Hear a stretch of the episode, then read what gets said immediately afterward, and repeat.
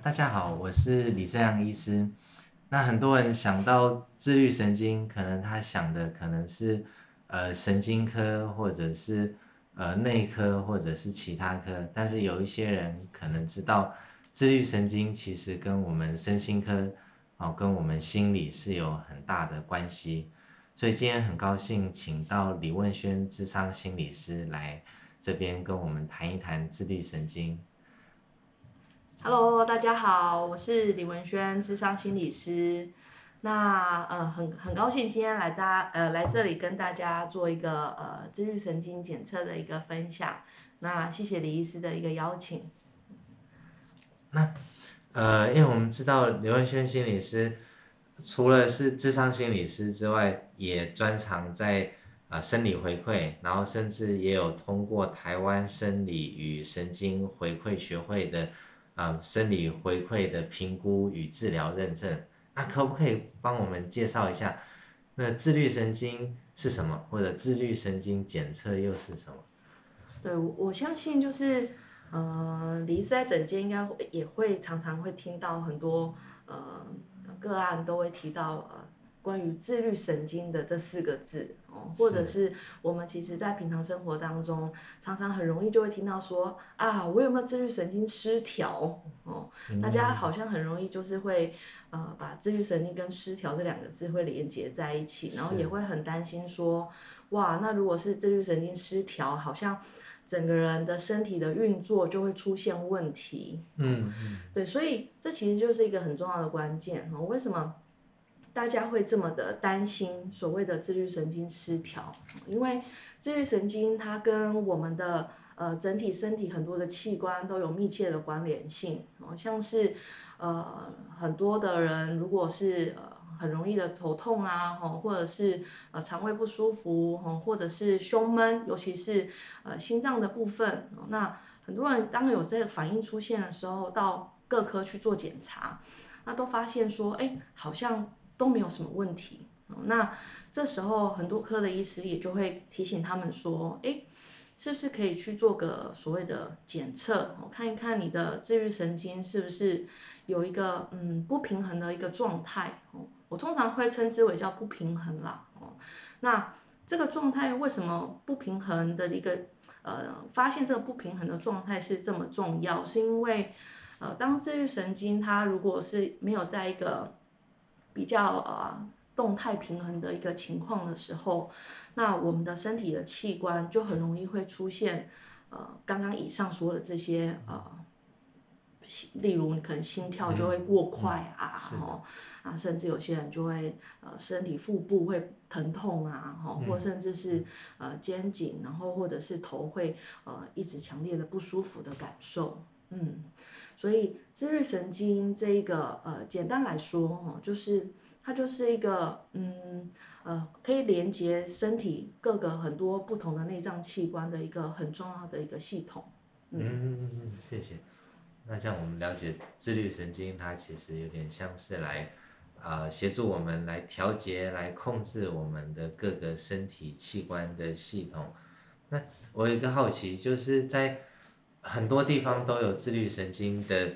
呃检测，那譬如说，甚至自律神经的检测有时候会有时间长度的不同。那像以前我们在马街的时候啊，马街协谈中心好像会办一些活动，然后会办一些很啊简短的自律神经检测，可能甚至是两三分钟、三五分钟的时间。那我注意到就是问轩。你在提供自律神经检测的时候，有提供之前是三十分钟的一个版本，跟现在啊比较操作的是一个五十分钟的版本，可不可以跟我们讲一下，就是这些不同的时间的考量下，有可能呃在评估自律神经会有哪一些不一样的地方？可能这个部分呃时间的长短的这个呃。不同其实会跟你收集到的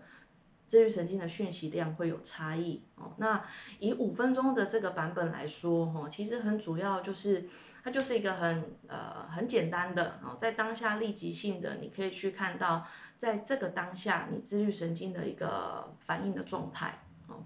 那为什么之前我是设定为三十分钟？哦，那三十分钟跟五十分钟的差异，我大概说一下。为什么我最后会觉得我还是调整成五十分钟，会是一个比较完整的一个呃检测的一个时间？主要是在一开始啊，我发现当个案来来到治疗室的时候。前面我会想要有一个比较缓冲的时间，哦，可以先理解、收集个案他现在当下哦，他生活或者是呃有没有一些压力事件哦，那这些可能都会是影响他呃，等一下我们要检测治愈神经的一个状态哦，那还有包含他来到诊间的时候，他自己呃现在身心的状态是怎么样子，也会影响他等一下检测的一个治愈神经的反应，那。接着呢，呃，跟三十分钟一样的是，哦，我大概会分成是四个阶段，哦，不同的一个检测的方式。那从这个四个阶段不同的检测的方式里面，去收集到，呃，这个个案，哦，它的自律神经的反应，呃，可能面对不同情境的时候会有的一个，呃，自律神经的一个讯息。那这四个阶段收集到的这个讯息，可以去观察他，在面对一个压力事件，或者可能是一个普通的事件，在经过休息之后，他的一个呃，他他是否自律神经有产生一个所谓的过度反应哦，或者是没有嗯，面对压力之后，他的自律神经是没有办法恢复的哦。那这些的一个所谓的自律神经的讯息量哦，就可能会比较会需要透过。这样子四个阶段比较完整的一个嗯状态去收集，而跟五分钟的这个比较简短的一个呃当下的呃立即性的自愈神经的讯息量，就可能比较没有办法去做这样的一个比拟。我刚听到四个阶段，对，那只是我刚好像没有听清楚，可不可以再简短告诉我那四个阶段是哪四个？第一个阶段大概可能就是跟呃所谓的五分钟的大概当下的检测是一样的，我们就是测量他平常时候他自己的一个自律神经的反应，有点像一个 baseline，对，然后接着我们会给他一个压力事件的一个测试，哦，那这时候就会看到他的自律神经在一个压力事件底下，他可能是比较有弹性的，可以去做一些调节的，哦，或者是。呃，它的呃嗯，它的平衡其实在这个时候可能会出现一些问题的。啊，接下来的这个阶段啊，就是在压力过后，它能不能够自己自律神经有所调节，能够恢复，还是它仍然持续的呈现在刚刚的这个压力的状态？嗯，因为这很重要啊。这就像我们平常生活当中。一定都难免会有压力，是，嗯，但这个压力如果到你晚上回去你要休息你要睡觉的时候，你仍然没有办法恢复的时候，就很容易会产生所谓的失眠，嗯嗯，对，所以这个部分，呃，之所以这么重要，就是也相对的在看待你平常日常生活当中面对压力的一个反应，自律神经的一个反应，最后一个阶段大概就会是看，哎，你平常你自己。你是你是不是能够透过你自己放松的方式，让你的自律神经可以达到一个呃比较一个平衡哦，或甚至是可以去提升你自律神经活性的方法，嗯，大概是从这个四个阶段，我们会最后给予一个所谓的评估。那好奇那个压力事件在你的诊间，对，你会。呃，制造的是什么样的样子？呃，这个就是先先说，可能就 OK OK，对，嗯，就呃，其实这个压力的事件主要还是来自于，当然我们有一个比较标准化的测验啊，嗯，那除了标准化测验之外，我们可能还会看他当下，如果他本来就已经有很大的压力事件，嗯，那么也许会谈一谈。那这就是一个很很立即性，针对他带来的那个压力事件去看他的自律神经系统的反应。对，所以呃，这个压力情境的设定没有一个固定，嗯，对，但那个标准化的部分可能就会是比较是在整间里面才会进行的。OK，嗯，像有一些人来，他也会提到他有一些自己的器材，有些人他就带着一些。呃，小米手环或者是一些比如说 Garmin 的运动呃手表，那他们可能说他们的呃这些器材也可以提供一些自律神经的数据，那或者也有一些人是到呃健检中心，那在也提供一些自律神经的检测。那请问跟心理师的呃评估上面可能会有哪一些不一样的地方？嗯，其实很重要的一点哦，就是在于呃刚刚说的这个收集到的讯息量哦，是不是能够完整？因为当你收到的讯息量越完整的时候，你对于这整个呃这这个这个当事人他的自律神经的评估也可以比较呃呃比较精确一些。对，那像我们平常戴的，不管是 Garmin 啊、Apple Watch 啊等等之类穿戴式的一个手表的装置，哈，它其实都就只是当下去测得你的一个心跳。那心跳跟所谓的呃心跳变异哦，可能是比较不不一样的地方哦，因为同样一个人，运动员跟加护病房的病人好了，他们可能心跳一样。假设啊，假设如果心跳都是七十五好了哦，但他们的心跳变异可能就差很多哦。怎么说哦？就是心跳变异的这个呃意思哈，白话一点来说，就是你心脏的弹性。嗯嗯嗯，对，那你心脏弹性够好的时候，你在面对一个呃危机事件哦，或者是压力事件的时候，你比较能够有呃有有方法哦，可以去让你的身体去适应，然后去调试那样子的当下的危机感。对，那加护病房的病人，你可想而知，他心脏的弹性一定比较没有那么的好。嗯，那运动员，因为我们常常有去锻炼他，哦，所以那个心脏的一个弹性一定是会比较好一些。那当比较好的时候，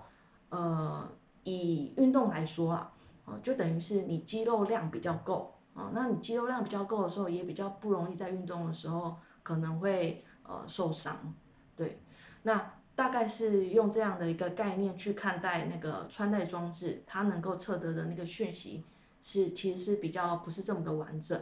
那第二点是，呃，就如同刚刚前面说的啊，它其实没有经过一个比较完整的历程的评估啊。那这个历程其实很重要哦，这个历程会帮助我们刚刚前面说的，你会收集到的讯息哦，可以帮助你去看到自律神经的一个它的调节的反应是不是有有有变化。嗯，那。再来是健检中心哦，健检中心大概它的自律神经的检测就是呃呃，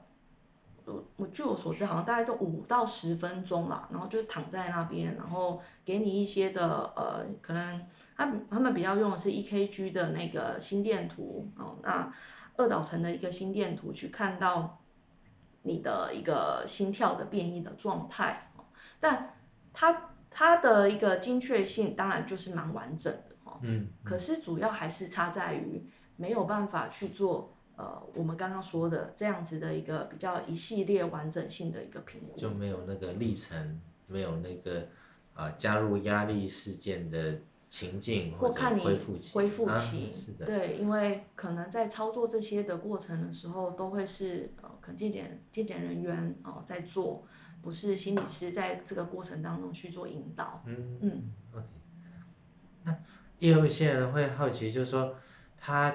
如果得到了一个由心理师评估的自律神经检测的报告，然后呢，对他们可以有什么帮忙，或者接下来可以做些什么？对，的确是，就是。呃，在诊所里面常常也会收到呃医师的转介哦，就是要来做自律神经的检测的个案哦。那其实蛮多个案就是做完检测之后，我们会接着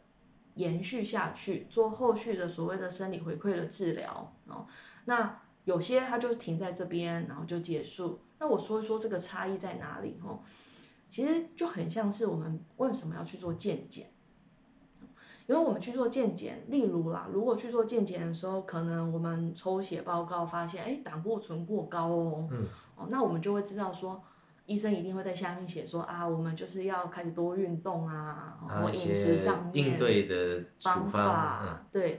好，那这时候因为你去做健检，一定是你希望你的身体要能够健康嘛。是对，那当然你做了自律神经的检测，有些人可能就会发现，哎，我自律神经的状态其实还蛮有弹性的哦。那当然很棒，就继续维持你自己平常的生活方式哦，去让这个自律神经可以有所调节。但如果有些人发现，哎，我的心心脏的弹性哦，其实没有那么的好哦，那甚至是副交感的指数啊比较低，那这样的状况的时候，也许我们就要透过这个生理回馈的方式哦，帮助你去训练，让你的嗯自律神经的整体的弹性哦，能够呃这个活性能够更更多一些哦，那同时也能够借由这样的调整，帮助你在日常生活当中面对压力的时候能够有所调节。所以自律神经是可以训练的，甚至它训练可以帮助我们来更好的应应一些呃压力的情境。对，也也可以这么说，就是可以让你的生活的平衡的状态能够更好一些。所以听起来有点像，好像练了一套武功心法，好像是可以带着走，可以回到呃日常生活中来运用的。对，因为。像我常常会跟我的当事人说，就是，诶，我我们这个治疗吼不会一一直持续下去，嗯。因为你学到了方法，然后你稳定了之后，它是你可以带走的，对，它是你可以，因为我们的神经它都具有所谓的记忆性跟可塑性，那就像我们的肌肉一样，我们会去做重训，我们会去健身房运动，就是因为我们在锻炼我们的肌力嘛，那。你在锻炼的过程，常常人家是不是说啊，你如果请个教练来帮忙你的话，这个过程你会更加的对于你的肌力的部位的训练能够更完整。那神经也是，哦，神经在透过这个引导的过程当中，你会学到有一个可以帮助你去呃去训练你自己的自律神经，或者是呃人家常常现在在讲的多元迷走神经的这一块哦，那。如果能够让你的整个自律神经，你自己学到一个方式，能够有所调节的时候，那未来你在应对你自己的焦虑或者是压力的情境的时候，你可以比较能够去呃应应。那我好奇，嗯，因为我们当然都很怕听到说，哇，这个治疗要一直持续下去，好像以为哦，那大概有没有一个来可以有的期待，就是？比如说，大概训练多久，我们可以感受一些不一样的地方，或者甚至是回去之后，我需要每一天来训练吗？那是是是，我通常都一定会跟来来准备要做这个生理回馈的呃当事人先说明一件事情，我们要彼此先要有默契，达成这样的协议我我才会。呃，让他我们我才会让他知道说，哎，这个后面的训练是对他可以有多少的帮助，然后他也比较会愿意投入。是这个原因在于说，呃，我们不是在这个整间训练完，哦就 OK 了，哦，就像呃，你你平常如果去健身房运动。如果你运动完之后，你回去一样大吃，或者就坐着都不动啊，那一样不会增加你的肌力嘛？对，那所以很重要的是回去的练习啊，我都会说，就是这个训练能不能够让你自己有感觉、有进步、有调整，很重要的关键在你自己哦。我我是一个辅助的角色，心理师是一个辅助的角色，在旁边引导，这个可以。帮忙你呃事半功倍，嗯。啊，那但是如果你回去的练习没有彻底去执行的时候，因为我们会有回去的功课，嗯嗯，对，要练习的功课，那下次会再带回来，会去看看他回去练习的状况，一直这样子的呃来来回回的调节，大概会在我都会抓个八周左右，嗯。八周呃每就是每周一次的意思。对，嗯，有些人对连续性的八次，对，那当然有些人可能会，嗯，因为时间的关系啊，可能没有办法每周都来，但至少我会很希望是前面四周，嗯，因为前面四周是一个比较是。帮助他去找到一个一个比较呃稳定或者是比较确切符合他自己可以去练习的那个指标。那我觉得前面会我会需要前面一周一次对，比较可以去立即性的达到一些回馈。嗯嗯嗯，对嗯那透过这样的方式，其实有我自己其实也很开心，因为常常会听到呃有很多的当事人会跟我给我一个很好的 feedback，就是例如有个啊他是肩颈酸痛，本来一天都要吃很多的止痛药的，但后来可能一天只需要吃一颗，嗯、或者是不用吃，啊，那身体的那个疼痛感其实是下降很多的，嗯。对，那或者是可能原本是嗯很焦虑的，嗯呃，嗯。那他其实在职场当中会有很多的不安的感受，但是他透过这样子的方式去稳定他自己的时候，他觉得诶这个方式好像对他来说蛮受用的。对，那焦虑睡眠呢？睡眠哦，睡眠的部分也有个案嗯有反应，就是好像会比较容易能够入睡，就算安眠药忘了吃。OK，也这可以睡得着对，要记得忘了吃。对，我说 对对对，我们就有时候忘记也蛮好的。对对，忘记也睡得着，那就对对对，没有关系。对所以好像在呃疼痛哦，或者是这种紧张焦虑哦，或甚至睡眠，这三个是我比较常看到，就是透过这个方式治愈神经生理回馈的一个一个进行哦，可以有一些帮忙的地方。所以大家听到这边就知道，如果未来有一些疼痛，但是除了一些生理的，对对，有一些可能要请骨科、复健科来做一些治疗或处理，但有一些可能好像不是那么明显的，或者检查过了，确定哎没有什么呃结构性的损伤，它是疼痛，那这疼痛可能跟自律神经有关，或者刚提的两项更是我们身心科常见的焦虑或失眠，大家都可以想到有一个呃自律神经的方法。那或许你初步假设你先有你的呃手表，或者你可以看一下，那甚至数值今天啊魏轩心理师有提到，除了不是只看心跳，还有那个心跳的变异率是里面一个很重要的呃参考，甚至情境在不同情境下，我们的呃神经系统的反应也会大不相同。